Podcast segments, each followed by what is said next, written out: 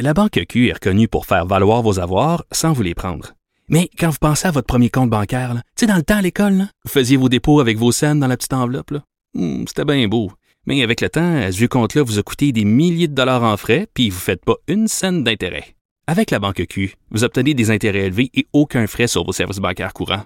Autrement dit, ça fait pas mal plus de scènes dans votre enveloppe, ça. Banque Q, faites valoir vos avoirs. Visitez banqueq.ca pour en savoir plus. Cube Radio.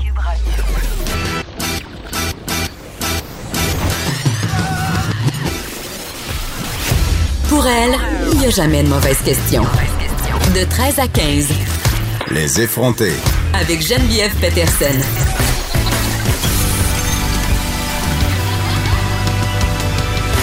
Cube Radio.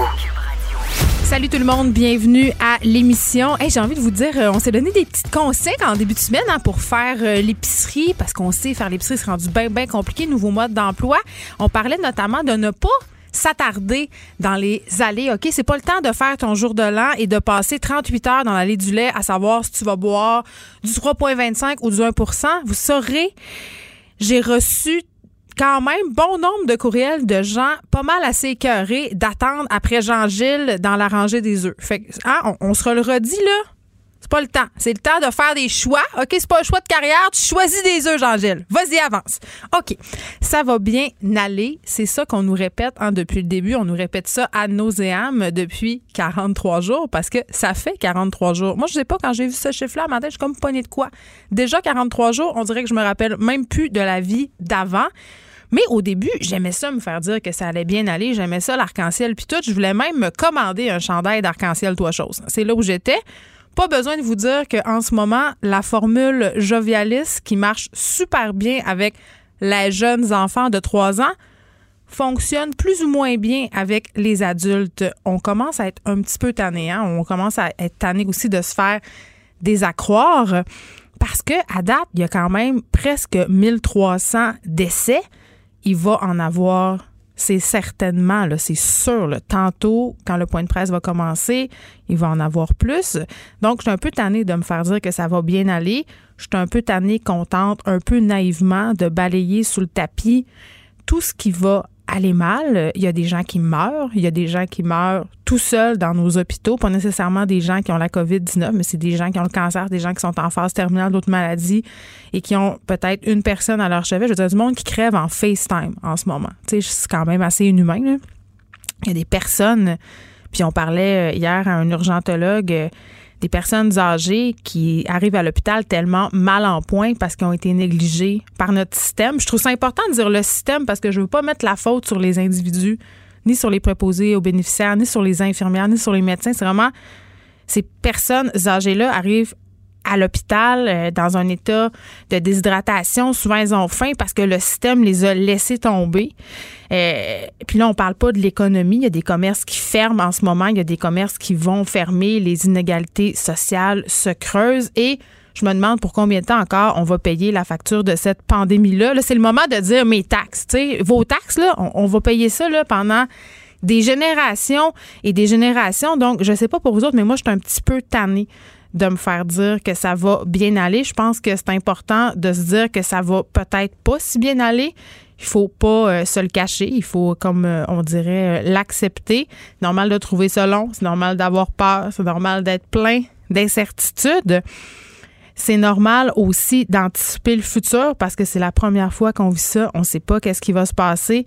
Donc, je sais pas. J'aimerais ça qu'on arrête de se dire que ça va bien aller. C'est pas une raison pour être déprimé. C'est pas une raison non plus pour être trop négatif, là, parce qu'à un moment donné, on s'en est parlé à plusieurs reprises. Rassasser tout ce qui va mal, ça affecte le moral. Mais quand même, à un moment donné, ça va faire vivre dans le déni. On peut pas toujours avoir la tête en forme d'arc-en-ciel. On s'en va tout de suite écouter le point de presse du gouvernement Legault et on vous revient après avec Vincent Dessoureau pour analyser tout ça. Pour faire euh, le point sur la situation au Québec euh, quant à la COVID-19. Le premier ministre du Québec, M. François Legault, est accompagné de la ministre de la Santé et des Services sociaux, Mme Danielle Mécan, et du directeur national de santé publique, Dr. Horacio Arruda. Monsieur le premier ministre, à vous la parole. Bonjour tout le monde.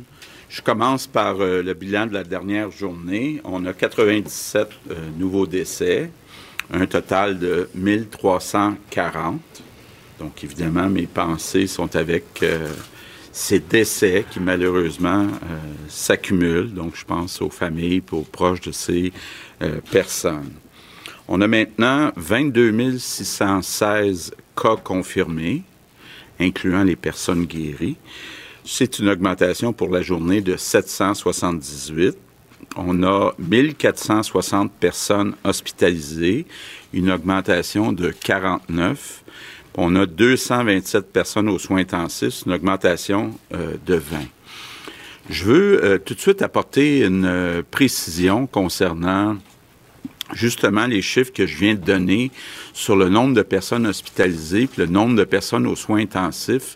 Les chiffres que je vous donne sont plus élevés que ce qui devrait être. Donc, ils sont gonflés par le fait qu'il y a des personnes qui n'ont plus besoin d'être hospitalisés ou qui n'ont plus besoin d'être aux soins intensifs, mais que volontairement on garde à l'hôpital euh, plutôt que de les retourner dans les CHSLD. Euh, donc c'est une décision euh, qui est prise pour éviter de venir surcharger le travail dans les CHSLD, mais juste vous dire que ça vient un peu fausser les données. Donc ça veut dire que techniquement, et puis on va essayer de le faire à partir de la semaine prochaine. Quand on regarde le nombre de personnes euh, en soins hospitaliers ou en soins intensifs, il y en a moins que le nombre que je vous donne à cause de ces personnes qui sont euh, techniquement guéries de la, la COVID-19, mais qui ne sont pas retournées dans euh, les CHSLD. Je veux revenir, là, je vous le dis depuis quelques jours, sur le fait qu'on vit vraiment euh, deux mondes séparés dans le même monde. On a d'un côté la situation dans les résidences pour aînés qui est difficile, puis on a de l'autre côté tout le reste de la société qui est euh, relativement euh, stable. Je veux juste vous dire, ce n'est pas unique au Québec. Beaucoup d'endroits dans le monde, puis si vous lisez un peu, vous allez voir, beaucoup dans le monde, beaucoup d'endroits dans le monde, il y a un grand pourcentage des décès qui viennent des résidences pour aînés. Je donne des exemples. C'est le cas en Espagne, en Italie, en France, en Irlande, en Belgique, au Portugal, aux États-Unis, à Singapour, en Écosse, en Australie. Donc, ça excuse absolument pas la situation dans laquelle on se retrouve euh, dans les CHSLD, mais c'est juste pour vous dire pense que c'est partout dans le monde qu'on s'est rendu compte, euh, mal préparé, euh, pas seulement au Québec, mais un peu partout dans le monde, que lorsque ce virus rentre dans une résidence pour aînés, c'est un peu comme mettre le feu euh, dans le foin. tout brûle rapidement, ou en tout cas une bonne partie des gens dans les CHSLD deviennent infectés et euh, ça devient comme euh, facilement hors contrôle. Donc, euh, c'est une bien petite consolation, mais c'est juste dire, c'est pas unique au Québec et personnellement, je vais parler pour le Québec, moi j'en tire une grande leçon. vous savez qu'on travaillait déjà sur les maisons des aînés j'ai demandé aux gens qui s'occupent de ce dossier-là de l'accélérer. Donc, euh, dans les prochains mois, vous allez voir, euh, je veux qu'on corrige cette situation-là dont on est personne euh, fière au Québec, qui existe depuis trop longtemps. Donc, bien sûr, mieux payer les gens, donc avoir aussi plus de personnel dans les nouvelles maisons des aînés, mais c'est pas suffisant de parler du personnel.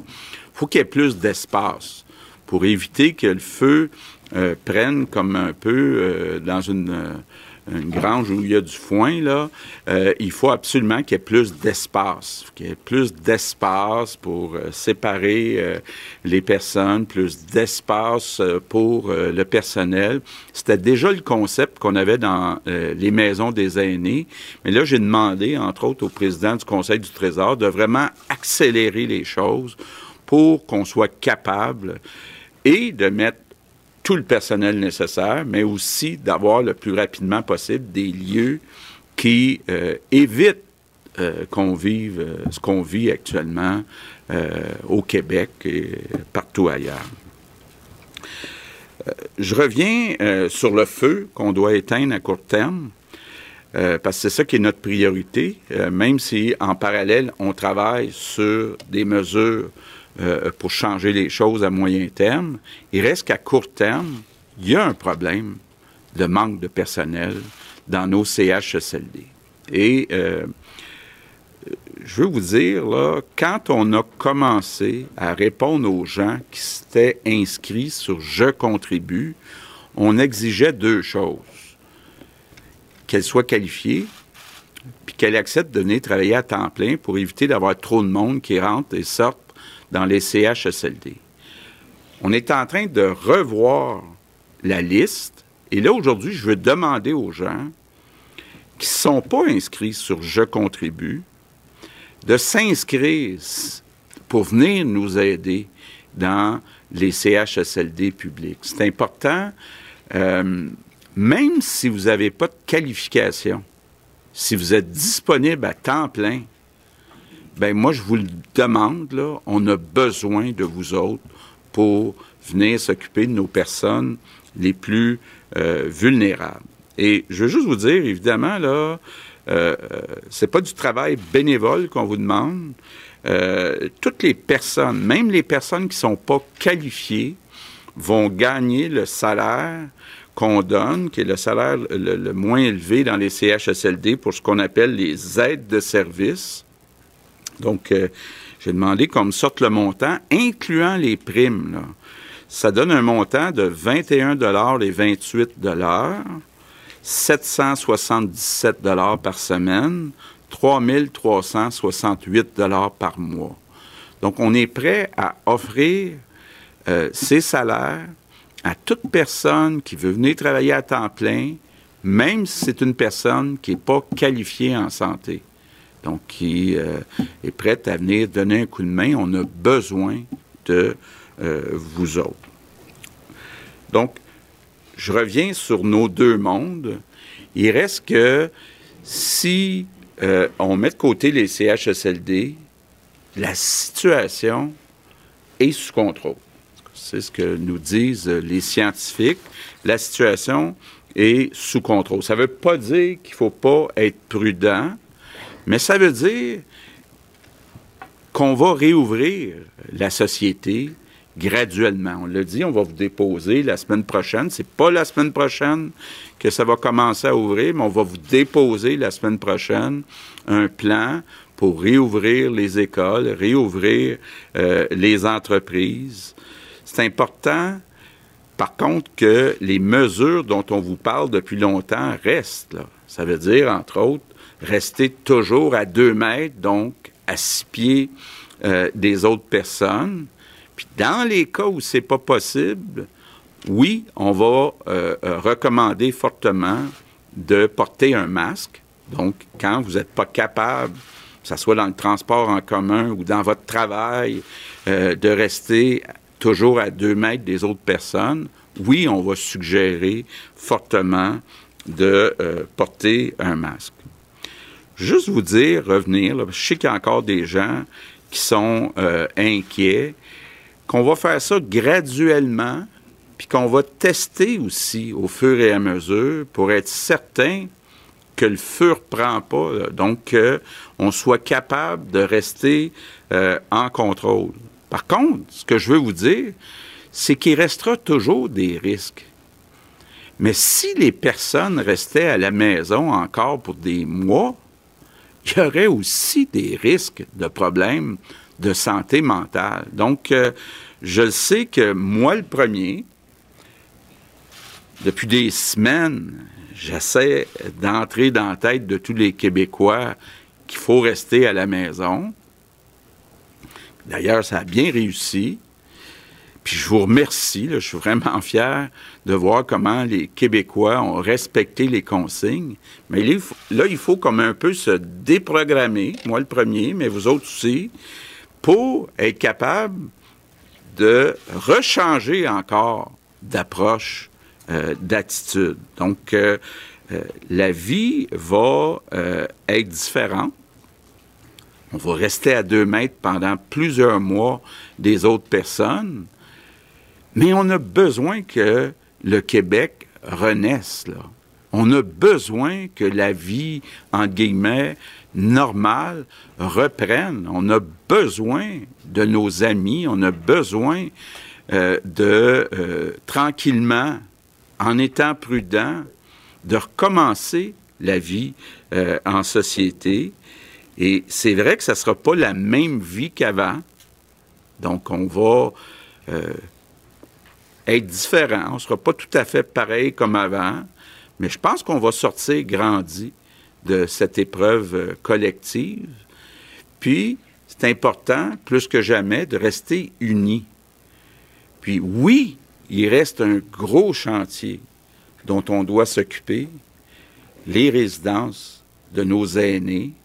C'est pas le temps d'être découragé, c'est le temps de se relever les manches, régler ce problème-là, puis en même temps reprendre tranquillement, graduellement, la vie normale, retrouver l'espoir, retrouver la fierté, et je suis certain qu'on est capable, les Québécois, de passer au travers, puis de revenir graduellement à une société qui reste unie, qui reste fière.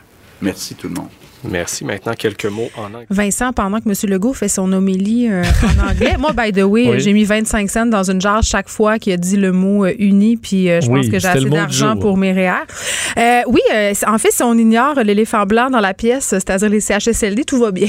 oui, c'est quand même un peu ça qu'on dit. Le bilan, quand même, est, là, là. oui, 97 nouveaux décès, donc 778 nouveaux cas. Il a quand même expliqué quelque chose qui, moi, me chicotait depuis plusieurs jours. Mais ça en avait parlé hier. Ouais, qui augmentait tout le temps. Là, euh, et euh, on a quand même, c'est une bonne explication, c'est qu'il y a des personnes âgées qu'on ne veut pas retourner en CHSLD, même s'ils n'auraient plus besoin d'être hospitalisés, mais on se garde de le faire parce qu'on ne veut pas les transférer à nouveau euh, dans un milieu de vie là, qui n'est peut-être pas sécuritaire ou tout simplement pour en ajouter au personnel débordé. Alors on garde ces gens hospitalisés. C'est pour ça qu'on a un nombre, le 1460 hospitalisations qui continue de monter alors que soins intensifs restaient stables depuis presque deux semaines.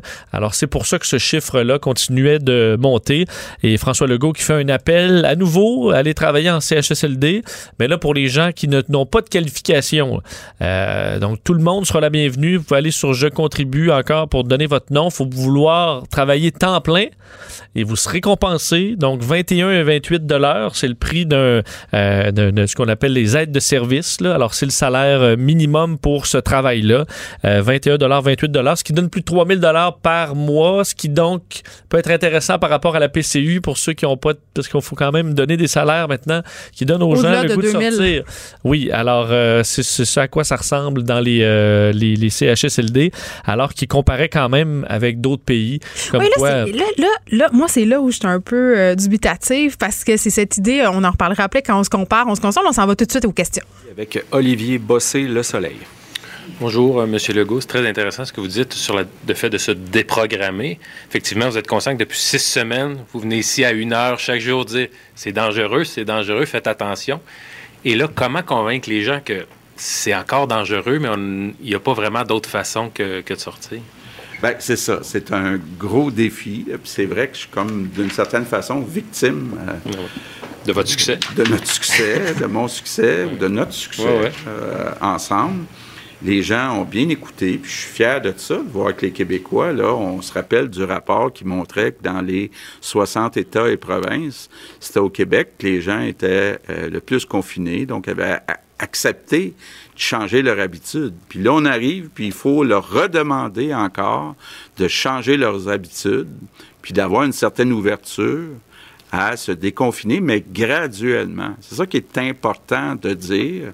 Puis c'est là qu'on peut contrôler euh, le risque, c'est qu'en ressortant graduellement, on va être capable de garder la situation sous contrôle, s'assurer que ça ne déborde pas euh, dans nos hôpitaux, euh, mais on ne peut pas attendre un vaccin. Les spécialistes sont d'accord, ça va prendre 6, 12, 18, 24 mois avant d'avoir un vaccin. Donc, si tout le monde reste à l'intérieur, pendant tout ce temps-là, il y en a qui ont des problèmes de santé mentale. Donc, euh, euh, on n'aura rien réglé. Donc, mais je, comprends euh, que c'est un défi qu'on a de reprogrammer notre façon de penser. Monsieur Arruda, pouvez-vous nous dire où est-ce qu'on en est sur l'immunité des gens qui l'ont eu? Je sais que vous avez euh, glissé un mot hier. Euh, on sait qu'ils sont immunisés, on ne sait pas combien de temps. Euh, où est-ce que en sont les, les connaissances ou les recherches là-dessus? Bien, euh, elle continue à être faite, mais on n'a pas nécessairement les réponses qu'on aimerait avoir. là. Puis, premièrement, je voulais vous dire, pour aller dans le sens de la déprogrammation que dit euh, notre premier ministre, vous vous souvenez, je vous ai dit depuis le début que ce qui était vrai, là, je vous le disais en date d'aujourd'hui. Je savais déjà qu'un jour, on allait dire qu'il va falloir revenir en arrière. Donc, puis c'est vrai, c'est vrai, puis ça va être vrai aussi selon les connaissances. Puis ce plan de réouverture-là aussi, il y a des conditions. euh, le premier ministre est bien au fait. Si en ouvrant, on se rend compte qu'on est en train de se réchauffer, puis qu'on est en train de recommencer, ben on va, on va peut-être avoir à, ralentir la cadence ou à faire même un step back. Mais, mais, mais c'est vrai qu'on ne peut plus tolérer cela. Euh, les pédiatres sont d'accord. euh, il y a des, des phénomènes de santé mentale qui s'installent, puis on va, puis, des problèmes de toxicomanie et autres et autres, les enfants battus, etc. Il faut faire attention. Pour votre question, écoutez, ce qu'on sait, c'est que probablement, quand on l'a fait récemment, on a une certaine immunité. Donc, je pense que probablement que les gens qui l'ont fait cette saison-ci, s'ils font quelque chose à l'automne, ils vont le faire beaucoup moins fort, probablement que, ceux qui, qui sont complètement vierges par rapport au virus. Mais est-ce que ça va persister un an, deux ans? Euh, ne pas persister du tout euh, après en 2022. Euh, je pense qu'il n'y a pas assez de recul pour ça, il n'y a pas assez de cas, mais on va le voir en fonction particulièrement des, des pays qui vont avoir des deuxièmes vagues, si vous me permettez, parce qu'on n'ira pas faire une inoculation chez des personnes qui l'ont eu pour juste checker au cas où. Prochaine question, Alain Laforêt, TVA Nouvelle. à vous. Monsieur le Premier ministre, euh, Premier ministre canadien a évoqué, et vous l'avez probablement entendu, qu'il euh, serait peut-être souhaitable de ramener la gestion des CHSLD sous la loi canadienne, oh, je vous vois lever les yeux, là, sous la loi canadienne de la santé. Qu'est-ce que vous lui répondez là-dessus? Ben, écoutez, on se rappelle quand le, le système de santé euh, a été mis en place, euh, le gouvernement fédéral en finançait 50 C'était 50% le fédéral, 50% les provinces. Aujourd'hui, le fédéral finance seulement 23% euh, des réseaux de la santé des différentes provinces. Donc, si j'ai une demande à faire à M. Trudeau, c'est qu'il revienne à 50% Nous autres, on va s'occuper de gérer euh, le réseau. Mais je pense que euh, si le fédéral peut faire quelque chose, c'est de ramener euh, les transferts en santé au niveau original. Actuellement, on nous rapporte, euh, Mme McCann, qu'il y a des médecins qui vont dans les CHSLD et qui sont rappelés dans les hôpitaux. C'est ce qui s'est passé dans les CHSLD. Le premier ministre a évoqué là, le feu dans le foin. Il n'y a pas un risque dans les hôpitaux actuellement? Bien, écoutez, moi, je pense que euh, ce qui est important, c'est que le matériel de protection soit bien porté. Hein, puis on sait que les médecins ils ont de bonnes connaissances dans l'utilisation du matériel de protection. Euh, donc, ça, c'est la première chose. Euh, évidemment, ça dépend aussi, puis je vais demander à Dr Arruda d'ajouter quelque chose là-dessus, parce que ça dépend où le médecin a travaillé, et dans quel département il travaille à l'hôpital. Il y a peut-être des mesures additionnelles à prendre, mais à la base, c'est de bien porter le matériel de protection et les conseils d'usage. Là, quand on, sort de la, zone, de la zone chaude, il y a des mesures à prendre. Alors, pour la transition, je vais donner la parole à Dr Arruda là-dessus. Oui, effectivement, c'est évalué, euh, je vous dirais, euh, au cas à cas, tout dépendamment de la clientèle, si elle est à haut risque ou pas.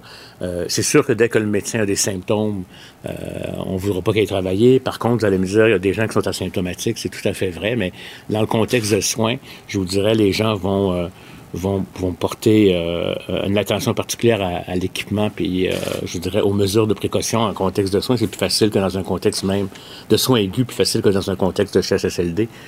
Où, où les soins sont d'une autre nature. Et puis, euh, je, je pense aussi quelque part qu'il y a quand même la circulation communautaire aussi. Là. Euh, donc, ça ne veut pas dire qu'il euh, y, aura, y aura des risques, euh, même aux médecins qui ne sont pas allés dans les CHSLD, de l'attraper dans le cadre de leurs activités euh, communautaires, d'où l'importance, à mon avis, encore, tant pour les médecins que pour tous les travailleurs de la santé, que pour la population, que ce déconfinement-là se fasse de façon progressive, mais aussi, ça ne veut pas dire que le jour où on fait des déconfinements, tout le monde se retrouve avec des soupers le dimanche avec grand-papa, grand-maman, et puis le bon rôti de bœuf, etc. On a, on a tous le goût de ça bientôt, mais on n'est pas encore rendu euh, après euh, la phase intensive. Donc, euh, j'invite encore tout le monde à garder. euh, il y a un dosage. On réouvre, on réouvre dans certains secteurs, on réouvre avec des personnes qui ne sont pas nécessairement à risque, mais allons pas tout mêler euh, en même temps. Parce que c'est sûr que ça va amener un vent de liberté attendu. Puis euh, ça va être difficile pour ceux qui vont avoir encore à rester un peu plus enfermés, mais il faut falloir le faire comme ça. Merci. Bon, je pense qu'il y a une chose qui est claire, euh, Vincent, c'est qu'il faudra se déprogrammer lentement, mais sûrement. Mais c'est clair qu'accepter l'immunité collective, c'est accepter le principe qu'il y aura forcément des victimes. Mais on peut pas attendre un vaccin qui arrivera sans doute d'ici un an, voire même deux. Traduction, l'économie ne peut pas attendre un vaccin. Puis, puis, puis c'est normal. Oui, parce que l'économie aussi, ça demeure de la santé, là, dans la mesure Oui, où puis ça crée faut, des problèmes euh, de santé mentale. Quand oui. tout ferme, quand plus personne arrive, Exact. euh, ça crée d'autres problèmes. Donc, à un moment donné, il faut y Et aller. le système de santé, il faut qu'on le finance quelque part. Là. Alors, faut qu'effectivement, on peut pas juste être arrêté à l'infini. Mm. Euh, mais euh, peut-être que certaines personnes, que quand, quand M. Legault dit, euh, par exemple, vous savez, le rester à deux mètres, ça, c'est pour plusieurs mois. Là. Mais je pense qu'effectivement, pour certains, c'est un choc parce que on se dit, bon, on est à la réouverture là, en mai euh, et, cet été, ça on va le temps de pique-niquer puis d'aller sur le bord de la plage puis de s'agglutiner. là. C'est ça. sera Est-ce pas qu'on ça. pourrait euh, nous amener à pouvoir au moins se rendre là, à la porte, euh, discuter, euh, ouvrir un peu, dire ben, respecter euh, la, la distanciation, mais pas courir après tout le monde qui, qui parle à quelqu'un dans un parc et son voisin. Ou... On verra là, quelles seront ces, ces, ces, ces règles C'est qu'on va mettre va en avoir, place. c'est clair qu'il va y avoir des dérapages, là, comme le soulignait le docteur Arruda. Là, on commence à parler de déconfinement. C'est tentant parce que les gens attendent de se dire bon, mais écoutez, on va se déconfiner. On peut bien aller souper chez Gérard en fin de semaine? Non. C'est ça. pas Et ça. ça, ce sera difficile parce qu'on le disait, juste mettre tout à off puis dire au monde restez chez vous, sinon vous avez euh, 1000 euh, 1000 dollars d'amende. C'est plus clair que de dire ah, ben toi tu sors, toi tu sors pas. On de Tu la sortir la nuance, ci, tu là, sors c'est pas pour ça. ouais. Ça peut être plus compliqué. euh, et, euh, et moi, j'ai quand même une pensée. puis Je sais qu'il y a une grande inquiétude chez ce que M. Legault dirait nos aînés là, ou Les nos sages. sages, euh, de dire ben nous là, euh, ok ben nous vous êtes en train de nous dire qu'on va être enfermés jusqu'en 2022 là. Euh, Non, puis ça crée, tu parlais de problèmes de santé mentale. Vincent, hier, je parlais à un urgentologue et il me disait euh, il y a des personnes âgées en ce moment qui, littéralement, se laissent un peu aller Oui. parce qu'ils sont seuls, parce qu'ils n'ont plus justement ces proches qui viennent, un, euh, leur parler, leur donner de l'affection, les nourrir, s'en occuper. Donc, cette solitude-là, ça crée des problèmes de santé physique et mentale. Oui, puis pour certains, c'est ce qui leur reste, Ouais. donc euh, une visite de leur famille ou de leurs enfants. Donc euh, oui, ça va être difficile. Est-ce qu'on retrouvera des solutions là, pour, pour pouvoir au moins aller voir nos proches plus âgés euh, d'une façon sécuritaire? Parce que ça, à un moment donné, c'est beau de dire les jeunes, vous allez repartir, mais écoute, est-ce que euh, les plus de 70 ans vont rester enfermés vraiment jusqu'au vaccin euh, à l'abri de tous? Ça va être un peu difficile pour certains. En tout cas, le premier ministre Legault veut accélérer le processus de ces fameuses maisons universelles pour aînés. On le sait, ça faisait partie de ses promesses électorales. Oui, un concept qui sera accéléré. Il faut dire que... On pas clair encore, c'est quoi, là? Oui, puis pour avoir vu des images des maisons des aînés, tu dis, OK, là, on va passer de CHSLD où, écoute, c'est des mouroirs euh, où les gens baignent dans leur urine à une maison là, magnifique avec un boisé intérieur. Non, mais ça reste être- des dessins, Vincent, on- calme-toi. Oui, c'est ça. mais où on sera 12. ré- Le concept, c'était entre autres d'avoir des maisons avec 12 résidents par maison, chacun avec sa chambre individuelle, des gens qui allaient être mixés par intérêt euh, commun.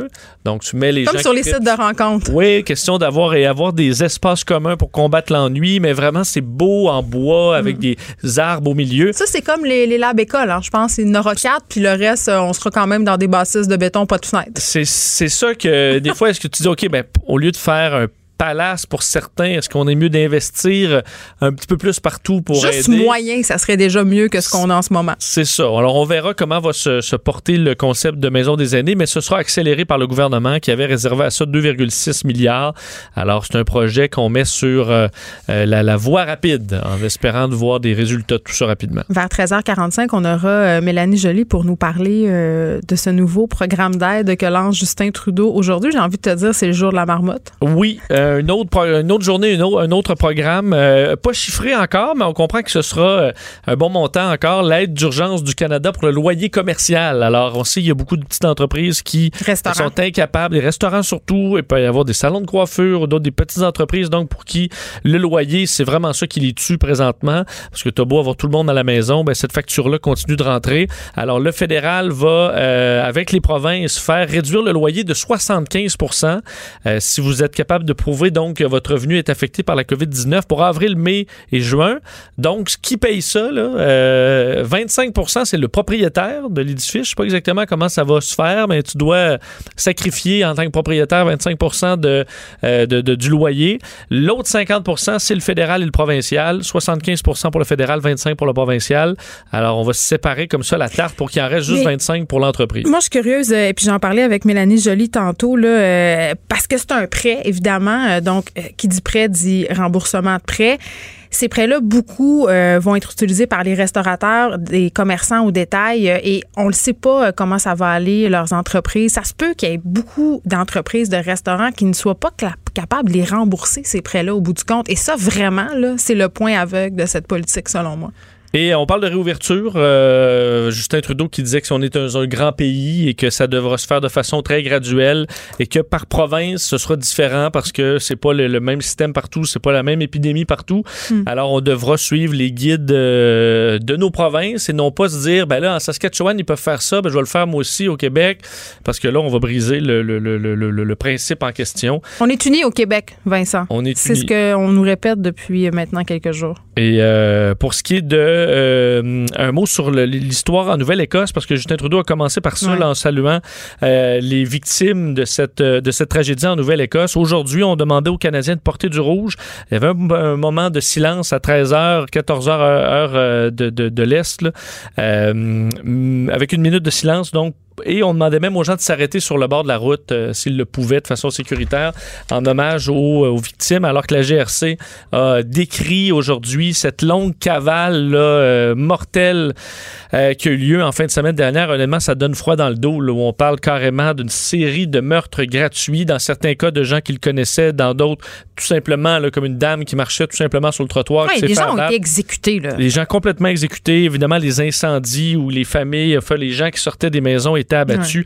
Alors vraiment une histoire euh, d'horreur racontée en détail par la GRC qui Et poursuit son enquête. Qu'en est-il de cette euh, situation de violence conjugale? là? Parce qu'une femme aurait aidé la GRC euh, et elle aurait subi un épisode de violence conjugale le soir de cette tuerie par le suspect. Exact, parce qu'on ex- ex- explique une dame, et là, la GRC n'a pas exactement donné son lien, mais ce qu'on comprend, pas, ouais. selon, entre autres, Global, euh, s'agirait d'une dame avec qui, qui était en relation avec l'homme, euh, et qui aurait, il y aurait bon, une dispute conjugale. Euh, la dame aurait été euh, blessée, se serait échappée dans un boisé, euh, où elle s'est cachée jusqu'au lendemain. Et le lendemain, donc, la police l'a retrouvée et elle aurait donné des informations euh, qui ont aidé la GRC à, à arrêter le suspect par la suite. là. Donc, c'est pas la dame euh, qui a été abattue qui serait l'ex-conjoint du monsieur. Il y a beaucoup d'histoires qui Ben, il y a une histoire d'ex-conjoint, Ouais, c'est une ça, là. histoire de dame qui est en relation présentement. C'est ça. Euh, donc, euh, il y a des informations beaucoup là-dedans qui ne sont pas confirmées par la GRC. Alors, on est prudent, mais euh, oui, il y a des gens qui, euh, avec qui il était en relation et qu'il connaissait, qui faisaient partie des morts et d'autres qui étaient visiblement complètement gratuits. Rapidement, euh, parlons des frasques de Donald Trump qui est allé euh, quand même de déclaration. euh, je sais je sais plus comment qualifier ça. Là. Il a dit peut-être, euh, il a évoqué la possibilité de s'injecter du désinfectant, de l'eau de javel et de faire des UV pour combattre de se mettre de la lumière dans soi pour combattre la COVID-19. C'est une histoire incroyable, euh, ouais, qui euh, ben, c'est l'histoire, euh, disons, euh, qui, qui marque le monde entier Ben aujourd'hui. Donald Trump, le président des États-Unis, en plein point de presse hier, qui suggère l'idée, l'idée qui dit qu'il faudra que les médecins vérifient si ça fonctionne, mais soulève quand même l'idée, euh, entre autres, d'utiliser des rayons UV qu'on peut utiliser pour détruire le virus sur des surfaces, mais pour donc bombarder le corps de rayons UV ou de s'insérer une lumière UV là, à l'intérieur.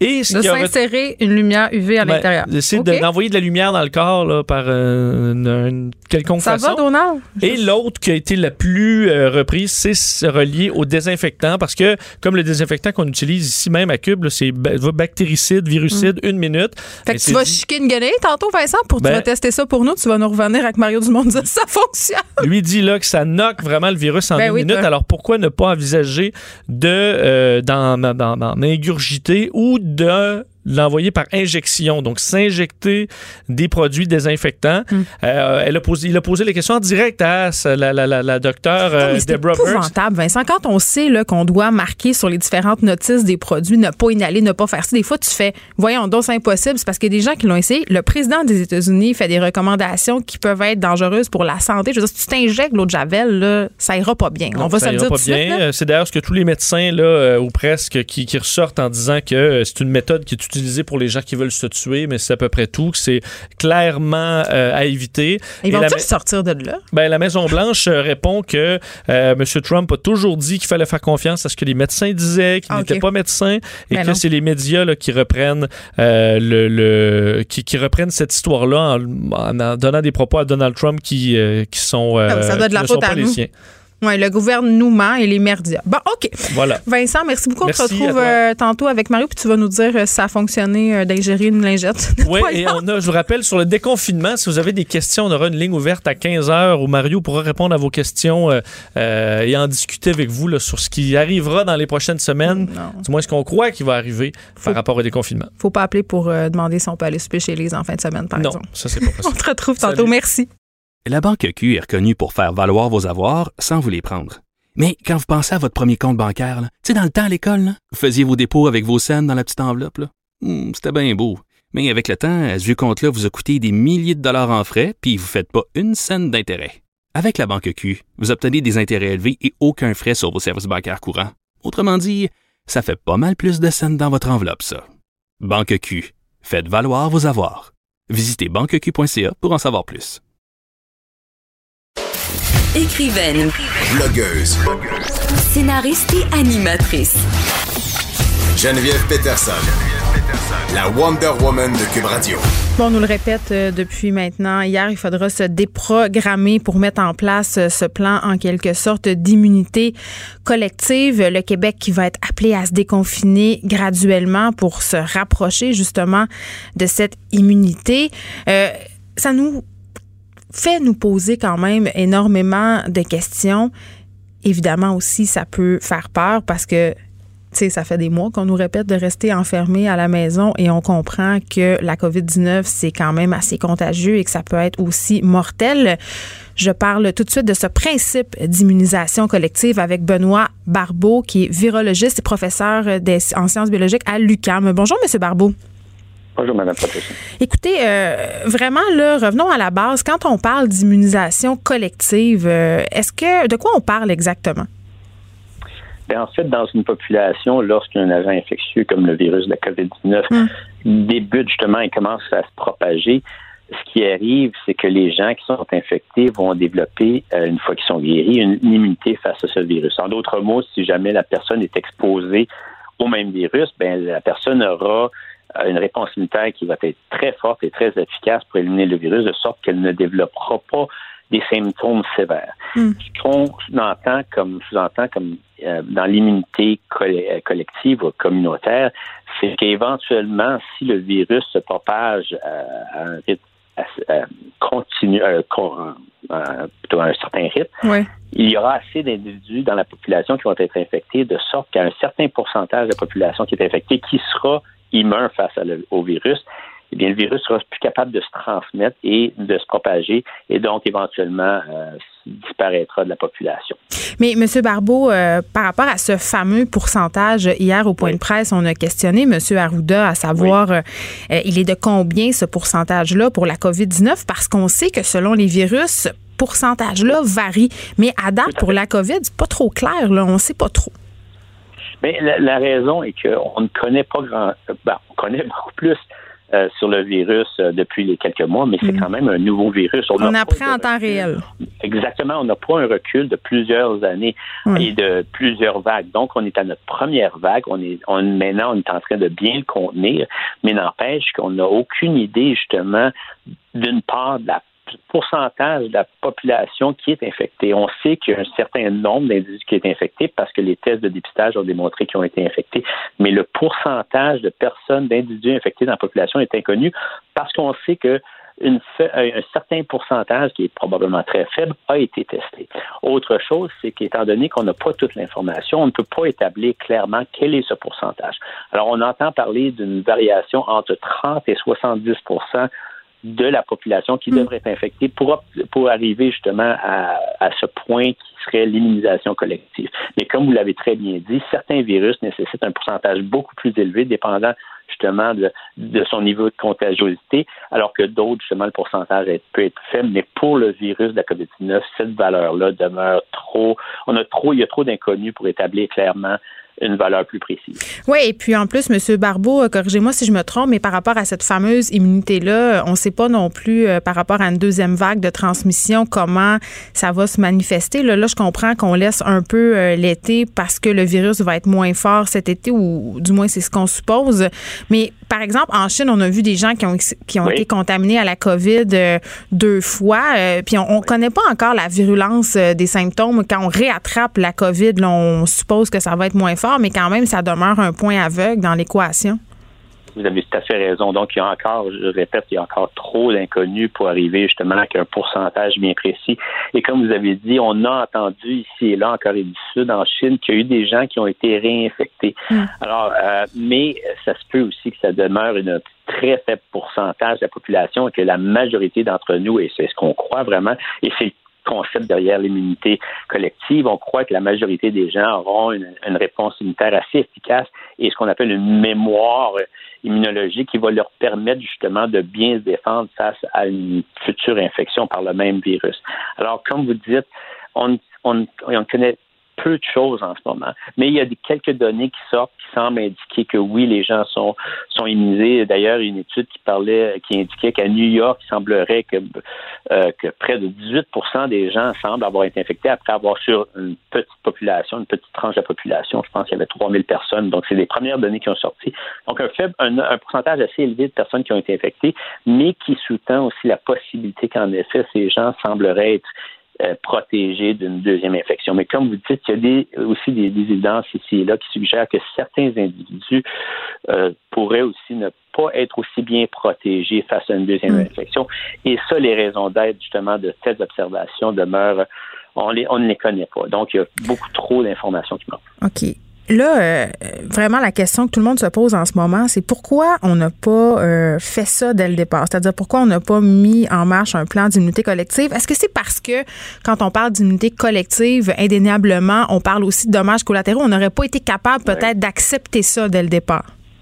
Ben, non, mais c'est parce que si vous dites automatiquement qu'on s'engage dans une collective, ça dépend qu'est-ce que vous entendez.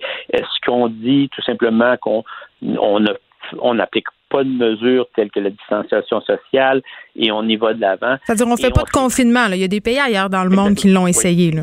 Oui, oui, mais pourtant, euh, oui, mais eux ont appliqué différentes mesures. Mm-hmm. euh, dépendamment de quelles mesures on a appliquées, en tout cas, nous, on a décidé d'opter pour la distanciation sociale. Mais vous savez, il y a des pays comme euh, l'Angleterre qui, eux, ont opté pour quelque, ils ont décidé de laisser aller l'infection et on s'est aperçu rapidement que justement, il arrivait dans une situation qui était beaucoup trop sévère et donc ils ont opté vraiment pour appliquer des mesures qui ressemblent plus aux nôtres. Alors, il y a un danger dans tout ça. Vous savez, si vous appliquez, dépendamment quelles mesures que vous appliquez, dépendamment aussi de, de, votre de la réalité démographique, euh, il y a plusieurs facteurs qui font en sorte que euh, soudainement, soudainement, vous pouvez avoir une augmentation soudaine de cas d'infection, ce qui, ce qui est arrivé aussi au Québec. Alors, dans cette dans cette euh, situation-là, il a fallu rapidement justement euh, agir et la distanciation sociale était euh, est probablement la meilleure mesure à appliquer. Il n'y a pas de solution parfaite. Exactement, et chacun va y aller selon leurs leur, leur, données, selon leurs observations et selon leur modèle. Mais vous savez, on, on, y va selon ce qu'on croit être les meilleures options, nos meilleures options en fonction justement de la situation de la crise. Oui, on prend les décisions avec euh, les informations euh, dont on dispose au moment où on prend ces décisions-là. Benoît Barbeau, merci beaucoup, virologiste, professeur en sciences biologiques à l'UCAM. Une chose est sûre, c'est qu'on devra s'avancer dans ce déconfinement-là, qu'on le veuille ou non. Mais comme je disais en début d'émission, euh, c'est normal d'avoir peur. Faut juste pas laisser la peur l'emporter sur notre rationalité. Là, si on prend ces décisions-là, la santé publique, c'est, j'imagine, parce qu'on est rendu là. Mais l'avenir nous dira si ça va bien se passer ou pas si c'est la meilleure décision à prendre avec les connaissances qu'on a en ce moment. La Banque Q est reconnue pour faire valoir vos avoirs sans vous les prendre. Mais quand vous pensez à votre premier compte bancaire, tu sais, dans le temps à l'école, vous faisiez vos dépôts avec vos scènes dans la petite enveloppe. Hmm, c'était bien beau. Mais avec le temps, à ce compte-là vous a coûté des milliers de dollars en frais, puis vous ne faites pas une scène d'intérêt. Avec la Banque Q, vous obtenez des intérêts élevés et aucun frais sur vos services bancaires courants. Autrement dit, ça fait pas mal plus de scènes dans votre enveloppe, ça. Banque Q, Faites valoir vos avoirs. Visitez banqueq.ca pour en savoir plus. Les effrontés. Avec Geneviève Peterson. Les vrais enjeux, les vraies questions. Vous écoutez Les effrontés. Les annonces d'aide euh, se succèdent au gouvernement Trudeau. Le premier ministre annonçait ce matin que le fédéral veut aider les petites entreprises à payer jusqu'à 75% de leurs loyers commerciaux par le biais d'un programme de prêt conjoint avec les provinces. Et cela faisait suite à une autre annonce concernant l'aide aux entreprises qui concernait les salaires. Cette fois, j'en parle avec Mélanie Joly, ministre des langues officielles, de la francophonie, du tourisme et du développement économique. Bonjour, Madame Joly. Bonjour Geneviève, comment ça va? Écoutez, ça va bien. Nous, au Québec, on se prépare à déconfiner et je dois avouer, j'ai un peu peur. C'est comme ça que ça va. on, va, tous se fier à ce que le docteur Arruda nous dit et tous les, dans le docteur Tam au fédéral, puis euh, nos experts en santé publique. Je peux pas m'empêcher de vous retourner la question, Madame Jolie. Vous, comment ça va? Est-ce que vous êtes cernée jusqu'en dessous des bras? Avez-vous une repousse? j'ai une repousse, Geneviève. J'imagine, euh, comme, comme plusieurs femmes, j'ai euh, l'occasion d'avoir un bon coiffeur que je ne vois pas assez souvent ces temps-ci. Mais je, ouais, donc, c'est pas mon état qui est plus préoccupant, c'est vraiment l'état de nos entreprises puis euh, l'état des gens. Moi, je suis chanceuse parce que j'ai un emploi et j'ai une mission d'aider les gens. Ça que suis très occupée, mais mon moral est bon. Alors, merci de demander. On se permet de blaguer un peu puisque c'est vendredi, mais c'est vrai qu'en ce moment, la situation économique, Madame Jolie, est très, très, très préoccupante et il y a beaucoup d'annonces euh, au niveau euh, des entreprises. Je veux qu'on commence par parler, euh, avant qu'on se penche sur les loyers, sur la subvention salariale, parce que quand même, cette annonce était fort attendue. On le sait, il y a plusieurs entreprises qui sont vraiment en mode panique en ce moment, qui se demandent comment ils vont faire pour arriver, mais quand même, il y a des cabinets comptables qui ont relevé une erreur dans le fichier Excel fourni par le gouvernement pour les calculs aux entreprises, en fait, c'est le calculateur qui génère des erreurs possibles de montant de subvention par rapport à votre projet de subvention. Puis en somme, il faut modifier le calculateur. Puis là, vraiment, ces entreprises se demandent est-ce que cette erreur-là pourrait les pénaliser? Mhm. Mais écoutez, le calculateur n'a pas, euh, comment je peux dire, présentement, c'est un outil de plus. Oui. Euh, mais, euh, mais quand même, ici. J'ai quelques collègues, j'ai quelques collègues qui m'ont soulevé ça justement hier. Mm. Puis on est en train de faire le suivi sur cette question-là. Parce qu'au final, la subvention salariale, les gens vont pouvoir commencer à y avoir accès pour postuler lundi. Ça fait longtemps que les gens ont hâte, que les entrepreneurs ont hâte d'y avoir accès parce qu'entre-temps, ben, euh, les revenus ne rentrent pas, puis euh, les dépenses euh, sont continues. Il y a plusieurs des employés qui sont qui sont présentement sur le chômage ou la, la fameuse prestation canadienne d'urgence, la PCU.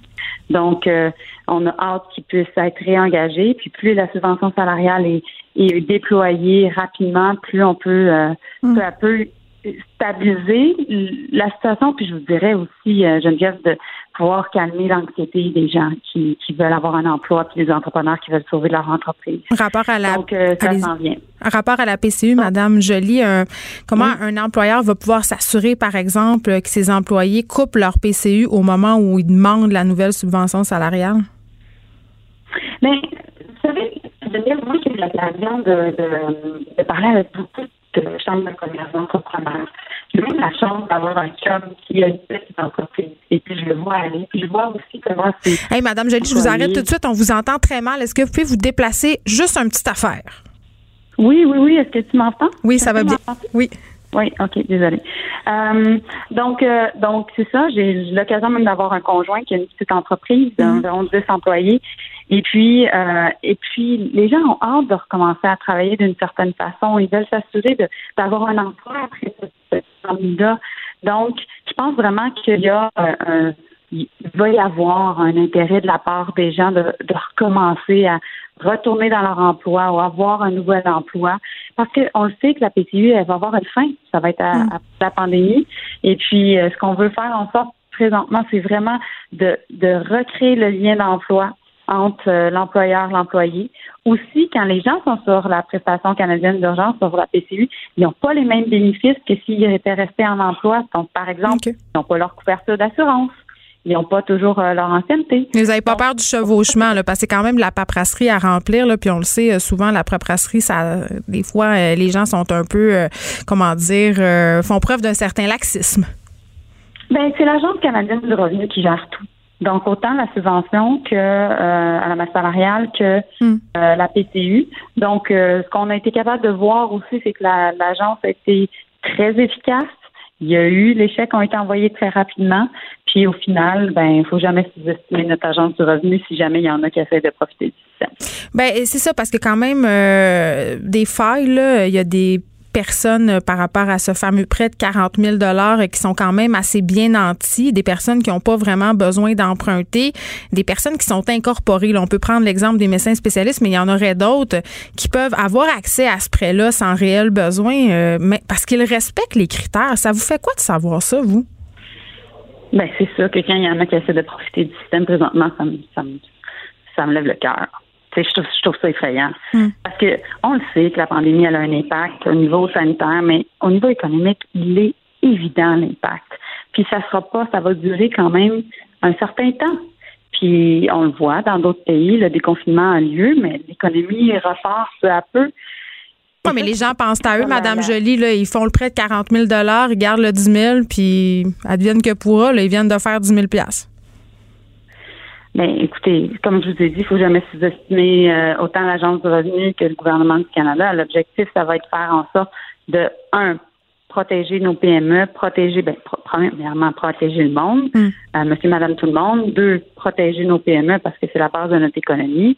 Puis très certainement, s'assurer qu'il n'y a pas de monde qui, qui profite du système. Oui, Justin nous l'a dit, hein. Justin l'a dit, ne le faites pas.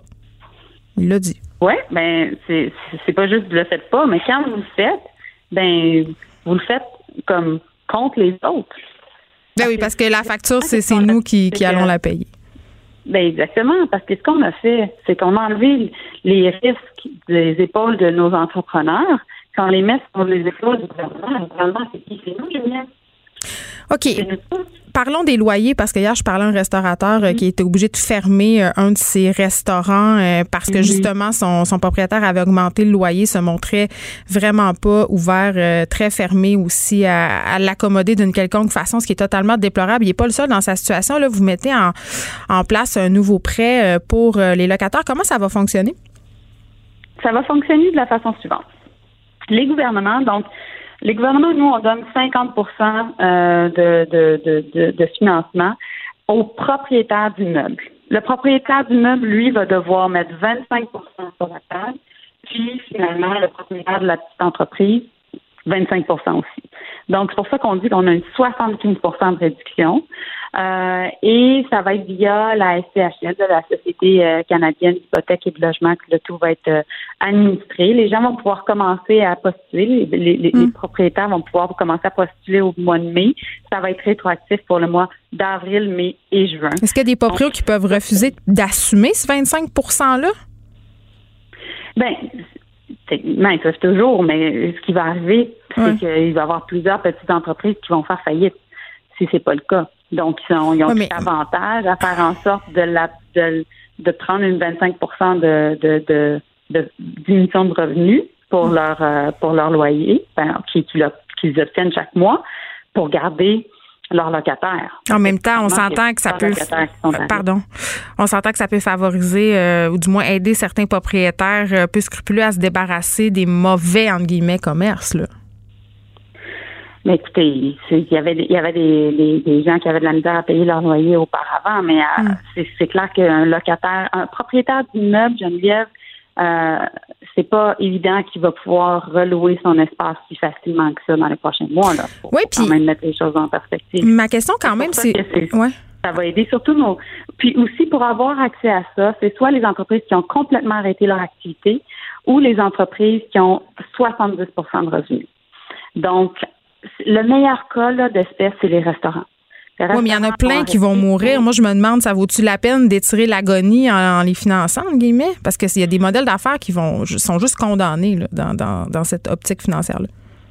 Ben, je pense que le but présentement, c'est de protéger les rues principales de nos quartiers puis de nos municipalités au Québec et à travers le pays, tu sais. Mm. puis qu'ils soient pas complètement défigurés après la, la crise. Donc, ce qu'on a fait, c'est qu'on a mis en place la subvention salariale, on vient d'en parler. On a mis en place des prêts, donc près de 40 000 pour les PME qui peuvent être convertis dans un, prêt, dans une subvention de 10 000 qui c'est remboursé en deux ans. Puis après, avec un aide au loyer. Fait que rendu là, là, disons que c'est un propriétaire de restaurant, puis tu fais peut-être un peu de livraison, mais sinon, là, tu as vraiment une grosse réduction de tes revenus. Mais ce qui est important présentement, c'est que tu as une réduction de tes coûts. Parce que si tu n'as pas de réduction de tes coûts, tu n'es pas capable de survivre la crise. Et là, en, en- nous, en faisant en sorte d'assumer les coûts pour les salaires des employés, puis pour le loyer, ben là, les coûts sont vraiment moindres. Et là, normalement, avec tout ce qu'on fait au niveau des prêts, puis du fait que les banques sont un petit peu plus flexibles, nos entreprises sont supposées passer au, ca- au, au travers. C'est quoi votre estimation du taux de défaillance remboursement de ce 40 000 Euh, pour le 40 000 ça, je j'ai pas donné euh, là-dessus. Ce que je sais, par contre, c'est qu'on est rendu à, plus de 300 000 entreprises qui, euh, au pays, sont allées, qui ont pris le, le prêt de 40 000 Fait que Mm. C'est une bonne nouvelle.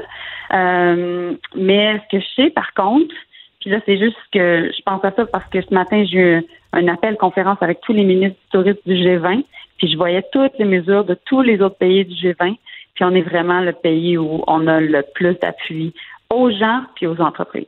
Je comprends, c'est une bonne nouvelle. Par contre, à condition qu'on ait la capacité de rembourser. Avant euh, de vous laisser aller, Madame Joly, je peux pas m'empêcher de vous parler euh, des tensions euh, peut-être entre le gouvernement Legault et le gouvernement fédéral à propos de la gestion des CHSLD. On a senti M. Trudeau un peu préoccupé par euh, ce qui semble être euh, une gestion, euh, comment dire, problématique selon lui de nos CHSLD. Mais tu sais, Geneviève, on est tous préoccupés. Là. C'est, c'est effrayant qu'est-ce qui se passe dans nos CHSLD. Là. Je suis sûre que tu en parles souvent sur tes ondes. Euh, comme moi, je, j'ai, j'ai, mes, mes parents sont pas en CHSLD. Présentement, ma mère est très asthmatique. Mais si c'était le cas, je, je serais paniquée. Donc, c'est normal qu'on soit préoccupé. Euh, on a décidé de répondre à la demande de Québec d'envoyer l'armée. Donc, euh, je pense que c'est, c'est un pas dans la bonne direction. Puis un autre bel exemple de collaboration, c'est aujourd'hui l'annonce qu'on a faite sur euh, les loyers. Parce que, euh, en fait, quand on regarde comment on, on organise le financement pour euh, le soutien aux loyers commerciaux pour nos PME, ben c'est 25% fédéral, 25% Québec. 25% le propriétaire de l'immeuble, puis 25 euh, 25 le, le locataire. Fait qu'au final, c'est quoi? C'est un bel exemple de solidarité économique. Puis c'est ça qu'on démontre présentement en travaillant avec Québec, la vraie, de la vraie solidarité. Vous ne pensez pas que le gouvernement euh, libéral pourrait se montrer solidaire, par exemple, en revenant aux subventions de 50% pour les CHSLD puis en ramenant les transferts en santé comme auparavant? Bien, je pense que ce qu'on a fait dans, au niveau euh, 1, on a augmenté les transferts en santé parce qu'il avait été vraiment diminué sous euh, le gouvernement Harper. Ça, c'est la première chose. Puis l'autre chose, c'est qu'on a lancé une stratégie euh, pour euh, vraiment diminuer le prix des médicaments partout au pays. Puis ça, c'est bon pour Québec parce que nécessairement, c'est Québec qui achète les médicaments. Puis aussi, ce qu'on a dit, c'est qu'on voulait travailler ensemble sur l'élaboration d'une nouvelle assurance médicaments. Québec a déjà une assurance médicaments, donc ça, ça pourrait être intéressant pour Québec parce que nécessairement, ben, ça pourrait être une non, mais Québec a besoin d'argent pour les CHSLD. Madame Jolie, vous répondez pas à la question. Ben, les transferts en santé, ça fait partie, dans le fond, de, du soutien aux CHSLD, puis nous, on les a augmentés.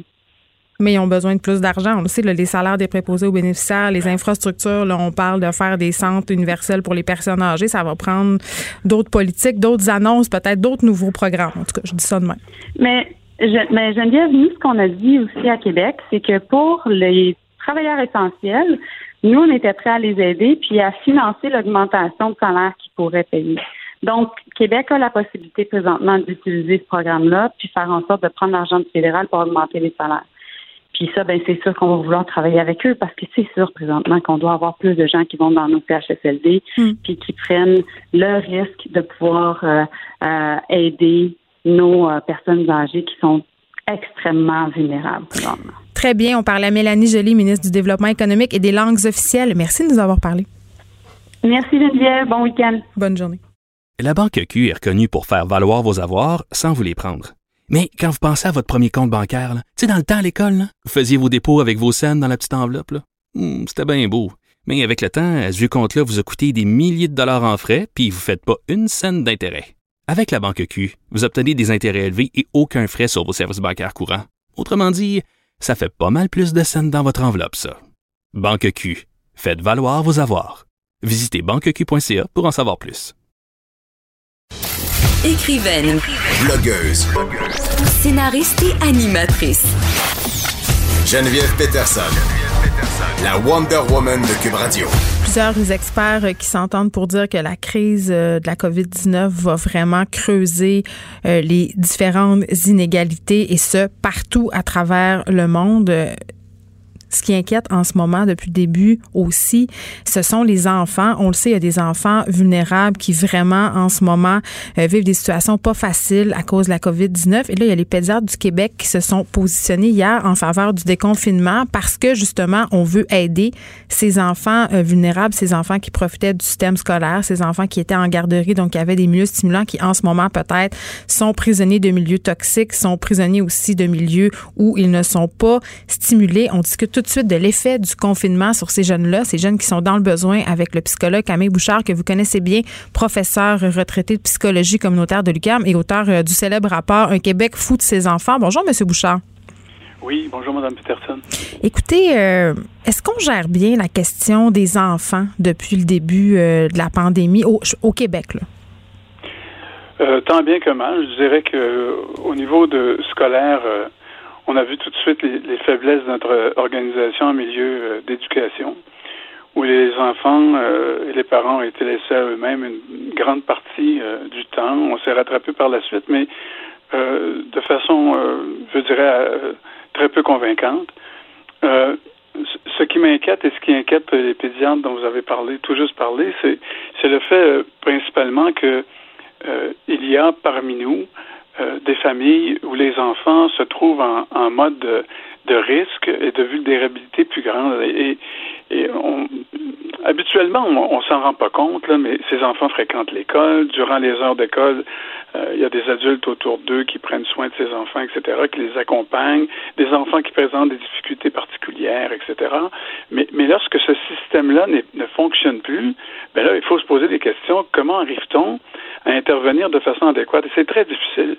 Et, c'est pour ça que moi, je, je, suis de ceux et de celles qui sont plutôt en faveur d'un retour plus actif euh, des enfants sur les bancs d'école, avec toutes les précautions que l'on que l'on peut euh, auxquelles on peut penser, mais un retour plus actif euh, et en région et, et, particulièrement aussi dans la région de Montréal.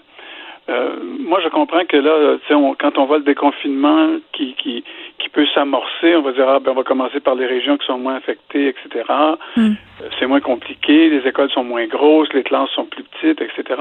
Mais, mais le gros volume, le volume le plus important, le nombre d'enfants qui ont besoin d'être accompagnés de façon plus spécialisée, plus spécifique, de mieux soutenus par l'école, c'est dans la région montréalaise, c'est à Montréal, c'est à Laval, c'est en Montérégie que, que ça se présente. Et donc, il ne faudrait pas que ça tarde trop pour ces enfants-là.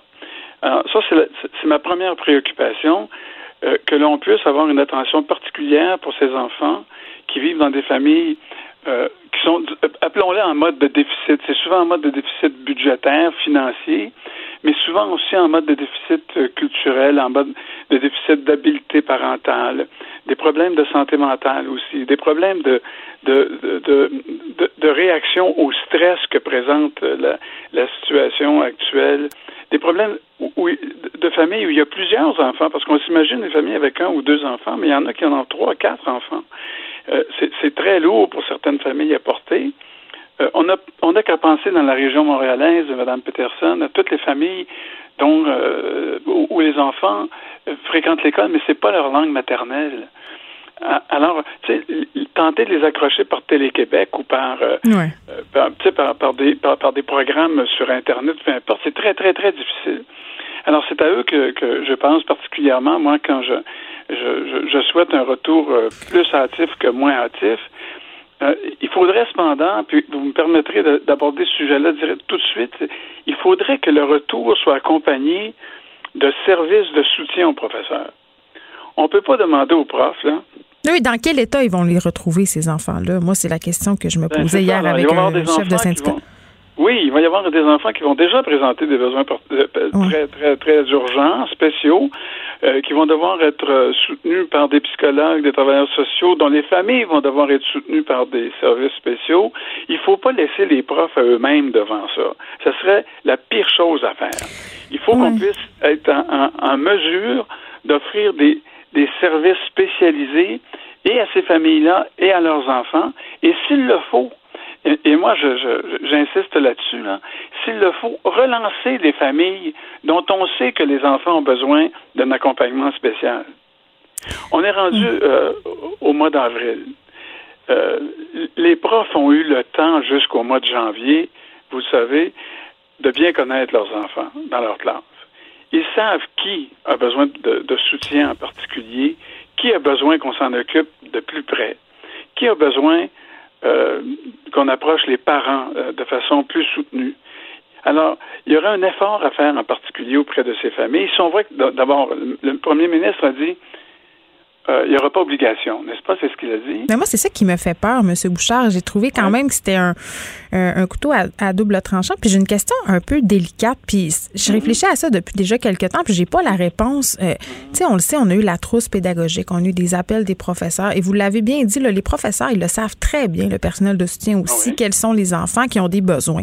Mais tu sais, quand on parle d'enfants qui vivent dans des milieux euh, soit toxiques, soit inconvenables, ou soit des milieux pauvres, il y a tout un une honte, un stigma qui vient avec ça. Et je me dis ah tout le temps, puis je me dis, si on retourne ces enfants-là à l'école, est-ce qu'on n'est pas en train de les pointer? Est-ce qu'on n'ajoute pas à cette honte, tu sais? On, doit, on, peut le faire discrètement, on peut le faire. mais leurs amis le savent, qui va retourner, qui va pas retourner.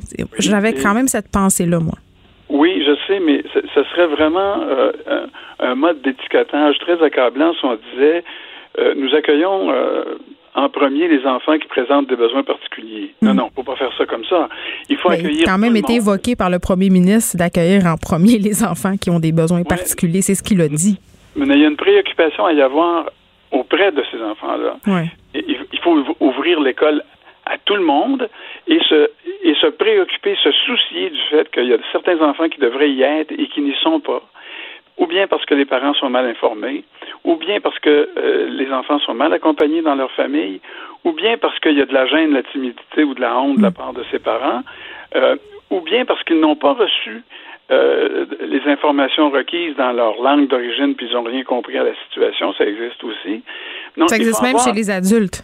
Oui, bien sûr. Et, et donc, il faut avoir cette préoccupation de relance discrète, accueillante, chaleureuse auprès de ses familles, qu'on puisse les contacter directement. L'école a les numéros de téléphone, les profs peuvent le faire. Écoutez, on n'a pas vu Adrien aujourd'hui, on n'a pas vu euh, Jonas, on n'a pas vu, on n'a pas vu la petite. Mm. Euh, est-ce que vous pensez pas que ce serait pas une bonne idée qu'elle vienne nous rejoindre?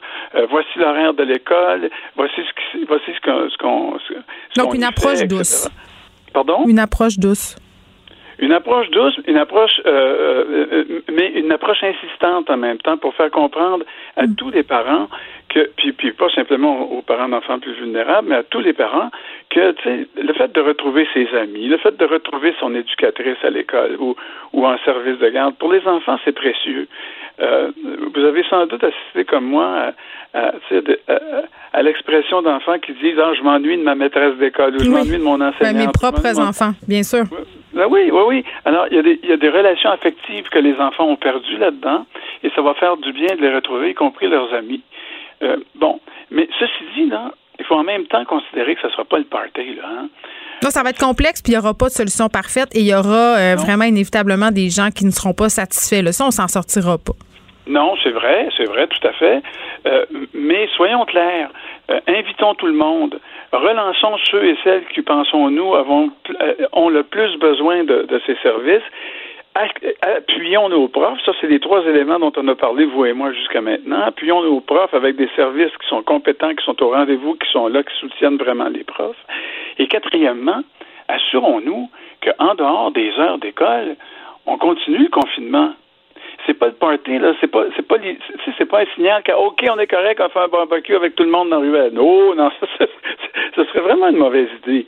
Hmm. Euh, et, et ce serait comme un signal comme quoi on, est en train de manquer, de manquer le bateau, là, puis on va refermer les écoles aussitôt, c'est ça qui se passe, j'ai comme l'impression. Alors, il faut faire attention. Euh, il faut continuer à être euh, discipliné comme on l'a été jusqu'à maintenant. Et accueillir les enfants euh, de façon graduelle, bien ordonnée, bien, bien, bien encadrée par un personnel suffisant et avec une préoccupation pour les enfants qui, en, ont le plus besoin. Très bien, Camille Bouchard, professeur retraité de psychologie communautaire de l'UCAM et auteur du rapport Un Québec fou de ses enfants.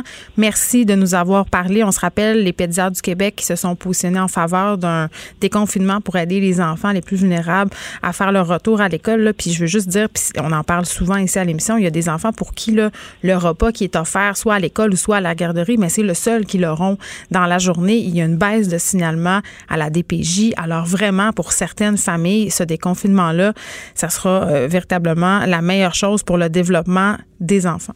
La Banque Q est reconnue pour faire valoir vos avoirs sans vous les prendre. Mais quand vous pensez à votre premier compte bancaire, tu sais, dans le temps à l'école, vous faisiez vos dépôts avec vos scènes dans la petite enveloppe. Hmm, c'était bien beau. Mais avec le temps, ce vieux compte-là vous a coûté des milliers de dollars en frais, puis vous ne faites pas une scène d'intérêt.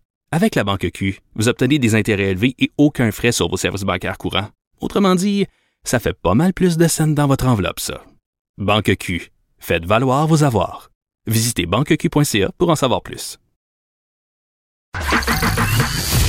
Les effrontés. Avec Geneviève Peterson. Les vrais enjeux. Les vraies questions. Vous écoutez. Les effrontés. Savez-vous qu'est-ce que je fais en ce moment même, alors qu'on est en retour de pause? Je suis en train d'accepter la demande de ma fille qui m'envoie une demande pour augmenter son temps d'écran. Donc, à un moment donné, on sait plus quoi faire pour les divertir. Moi, j'ai tout euh, bloqué ça, le temps d'écran, le droit à juste deux heures par jour. Mais là, pendant que j'anime cette émission, j'ai succombé, j'ai donné une heure de plus. Je voulais juste euh, être transparente avec vous. Puis, je veux pas que vous pensiez que je suis meilleure que tout le monde. Moi aussi, euh, je mets mes enfants sur les écrans vraiment beaucoup trop pendant ce confinement. Donc, j'accueille vraiment ce retour à l'école, même si ça sera inquiétant de façon positive. Et là, parce que c'est vendredi et parce qu'il faut bien parler un petit peu euh, de futilité, mais je dis futilité, puis je le pense même pas. Je blaguais tantôt avec Mélanie Joly par rapport euh, à sa repousse. là, la question des salons de coiffure, des cheveux, ça fait quand même partie des préoccupations. On est gêné de le dire parce qu'il se passe des choses très, très graves en ce moment et loin de moi le but d'invalider la gravité de ce qui se passe, mais eh, on est habitué à avoir des soins, à se faire couper les cheveux. D'ailleurs, docteur Arruda, Hein? Premier ministre Legault, euh, Madame Danielle Mécan euh, ont l'air à avoir les soins d'un coiffeur. Je dis ça de même. Mais bon, euh, on pense déconfinement, on pense donc à réouverture des entreprises et ça sera difficile pour les salons de coiffure, évidemment, de se soumettre à cette fameuse règle du 2 mètres. Je parle peut-être au plus célèbre coiffeur euh, du Québec, le coiffeur des célébrités. C'est pas mal, il coiffe tout le monde sauf moi. David Damour est en ligne. David qui se prépare activement à une potentielle réouverture euh, euh, des salons de coiffure. Bonjour David. Et bonjour, euh, merci de me recevoir. Mais ça me fait grand plaisir parce que je suis absolument certaine que les gens ont tellement hâte, on est gêné de le dire, mais que les salons réouvrent. Et là, toi, tu travailles un peu à essayer de trouver des idées euh, pour mettre en place un plan, pardon, de réouverture qui se tienne. Ben, en fait, mon but, euh, parce que nous, on était dans les premiers salons à, à fermer, mm. donc on était très réactifs euh, dès l'apparition euh, justement de la pandémie et tout. donc, d'une certaine façon, là, ça fait cinq semaines qu'on est en confinement et peut-être à cause que je suis un entrepreneur et parce que j'aime m'impliquer dans mon industrie, parce que j'adore mon industrie. Je pense que c'est le fun. J'étais tout le temps dans dans une espèce de de, de, de, je sais pas comment on peut dire, un, show roulant. je travaillais là, à 100 000 à l'heure. Pas le temps, des fois, même, tu sais, de, de, de, prendre du recul pour, euh, pour un peu, justement, regarder la forêt plutôt que mon arbre, comme je dis souvent. Euh, donc, c'est sûr que là, je, trouve ça le fun d'avoir cette période de confinement-là, de reset, comme on dit, pour pouvoir plus tâter euh, le pouls puis pouvoir, comme justement, faire connaissance avec d'autres propriétaires de ton de coiffure, d'autres gens dans le milieu de l'industrie. Donc, c'est sûr que pour moi, je trouve qu'il y a beaucoup, beaucoup de, je dirais, de, mise en place pour, pour justement éventuellement pouvoir permettre euh, une réouverture euh, potentielle des salons de. Mais l'on te voit sur Instagram avec une espèce de visière marquée au nom de ton salon, euh, parce que évidemment, respecter le 2 mètres quand on donne un shampoing, quand on fait une teinture, quand on fait une coupe, ça sera impossible. Oui, ben en fait, c'est la raison pour laquelle moi j'ai décidé de fermer aussi rapidement euh, il y a déjà cinq semaines, euh, parce que justement, on était un peu dans euh, dans la peur irrationnelle. donc, pour nous, de se faire des scénarios, on est des artistes, donc c'est sûr et certain que les scénarios, c'était toujours les pires qui arrivaient. Vous connaissez ça? Ah mon Dieu, oui. On commençait par la cousine de la sœur ah d'une telle qui a peut-être eu la COVID-19, et à la fin de la journée, tout le monde ben l'avait. C'était tout le monde l'avait. Tout le monde avait des symptômes.